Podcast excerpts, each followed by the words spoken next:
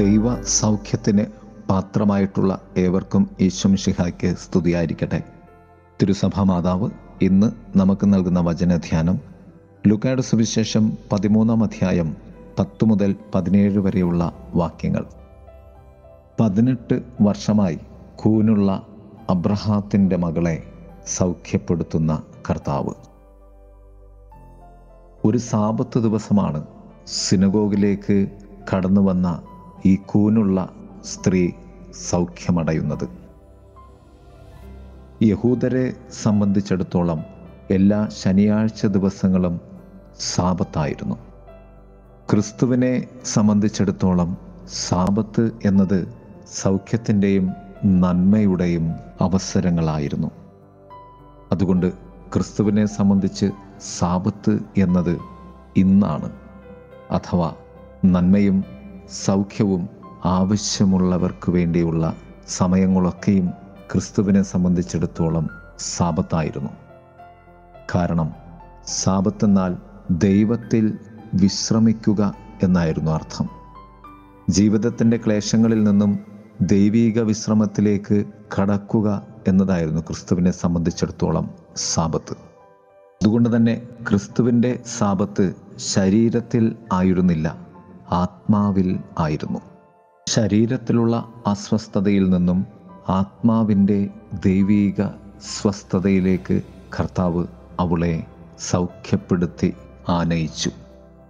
ഒന്നാമതായി സൗഖ്യത്തിന്റെ ഏഴ് പടികൾ. ഒന്നാമതായി യേശു അവളെ കണ്ടു രണ്ട് അടുത്തു വിളിച്ചു മൂന്ന് അവളോട് കർത്താവ് സംസാരിച്ചു. എന്താണ് നാല് നിന്റെ രോഗത്തിൽ നിന്ന് നീ മോചിക്കപ്പെട്ടിരിക്കുന്നു. അഞ്ച് യേശു അവളുടെ മേൽ കൈകൾ വച്ചു. ആറ് തൽക്ഷണം അവൾ നിവർന്ന് നിന്നു. ഏഴ് ദൈവത്തെ അവൾ സ്തുതിക്കുകയും ചെയ്തു. ഇതാണ് ക്രിസ്തുവിനെ സംബന്ധിച്ചിടത്തോളം ക്രിസ്തുവിന്റെ അരികിലേക്ക് വന്നവർക്കുണ്ടായ സാപത്തനുഭവം. രണ്ടാമതായി സാപത്തിൽ ക്രിസ്തുവിന്റെ കണ്ണ് എപ്പോഴും രോഗികളിലും പാപികളിലും പിശാചിനാൽ ബന്ധിക്കപ്പെട്ടവരിലും ആയിരുന്നു. കുറച്ചുകൂടി വ്യക്തമായി പറഞ്ഞാൽ ക്രിസ്തുവിനെ ആവശ്യമുള്ളവരിലായിരുന്നു ക്രിസ്തുവിന്റെ കണ്ണ്. മൂന്നാമതായി ക്രിസ്തുവിന്റെ സാപത്ത് ധർമ്മമാണ്. ക്രിസ്തു സാപത്തിൽ ചെയ്യുന്നത് ഇവയൊക്കെയാണ്. ഒന്ന് സ്വതന്ത്രനാക്കുന്നു. രണ്ട് നേരെ നിർത്തുന്നു. മൂന്ന് എന്റെ ശിരസ് താഴ്ന്നു നിൽക്കുന്നതിൽ നിന്നും എന്റെ ശിരസിനെ മുകളിലേക്ക് ഉയർത്തി വച്ച് എന്നെ സർവതിൽ നിന്നും മോചിപ്പിക്കുന്നു. കൂനുള്ളവൾ ശരീരത്തിൽ കൂനുള്ളവളായിരുന്നു. എങ്കിലും ആത്മാവിൽ വിശ്വാസത്തിൽ അവൾ നിവർന്ന് നിന്നിരുന്നു. അതുകൊണ്ടാണ് യേശുവുള്ള സിനഗോഗിൽ അവൾ പ്രത്യാശയോടെ അവനെ അന്വേഷിച്ച് എത്തിയത്. അതുകൊണ്ട് തന്നെ കർത്താവ് അവളെ വിളിച്ചത് സുവിശേഷത്തിൽ ആകെ ഒരു തവണയാണ് കർത്താവ് ആ അഭിസംബോധന നടത്തുന്നത്. ഇവളും അബ്രഹാത്തിന്റെ മകളാണ്. വിശ്വാസ പാരമ്പര്യത്തിൽ നിന്നും അവളെ കർത്താവ് സൗഖ്യത്തിന്റെ സ്വാതന്ത്ര്യത്തിലേക്ക് തിരഞ്ഞെടുക്കുന്നു. ഈ സുവിശേഷ ഭാഗത്തിന്റെ ആദ്യ ഭാഗത്ത് സിലോഹായിലെ ഗോപുരം തകർന്നു വീണ് മരിച്ച പതിനെട്ട് പേരെക്കുറിച്ച് കർത്താവ് പ്രതിപാദിക്കുന്നുണ്ട്. കർത്താവ് പറയും പശ്ചാത്തപിക്കുന്നില്ല എങ്കിൽ നമ്മൾക്കും അത് സംഭവിക്കും. ഈ സുവിശേഷ ഭാഗത്തിന് ശേഷം ഉള്ളത് കടുകുമണിയുടെയും പുളിമാവിന്റെയും ഉപമയാണ്. അതിനാൽ തന്നെ സാപത്ത് സൗഖ്യം നിന്റെ ജീവിതത്തിൽ പശ്ചാത്താപത്തിലൂടെ നീ പ്രവേശിക്കുകയും കടുകുമണി പോലെ നിന്റെ ജീവിതം ഒരു വൃക്ഷമായി തീരുകയും പുളിമാവ് പോലെ എല്ലാത്തിലേക്കും എല്ലാവരിലേക്കും പടർന്നിറങ്ങേണ്ടതുമാണ് എന്ന് കർത്താവ് ഓർമ്മപ്പെടുത്തുന്നു. ഒരർത്ഥത്തിൽ സാപത്തിന്റെ പരിപൂർണത ഇതാണ്. പതിനെട്ട് വർഷം കൂനുള്ളവളെ പോലെ തന്നെ പാദങ്ങൾ ശോഷിച്ചു പോയ ഒരുവനെ ബൈബിളിൽ നാം കണ്ടുമുട്ടുന്നുണ്ട്. മെഫിബോഷത്ത് സാവൂളിന്റെ മകനായ ജോനത്തന്റെ മകൻ.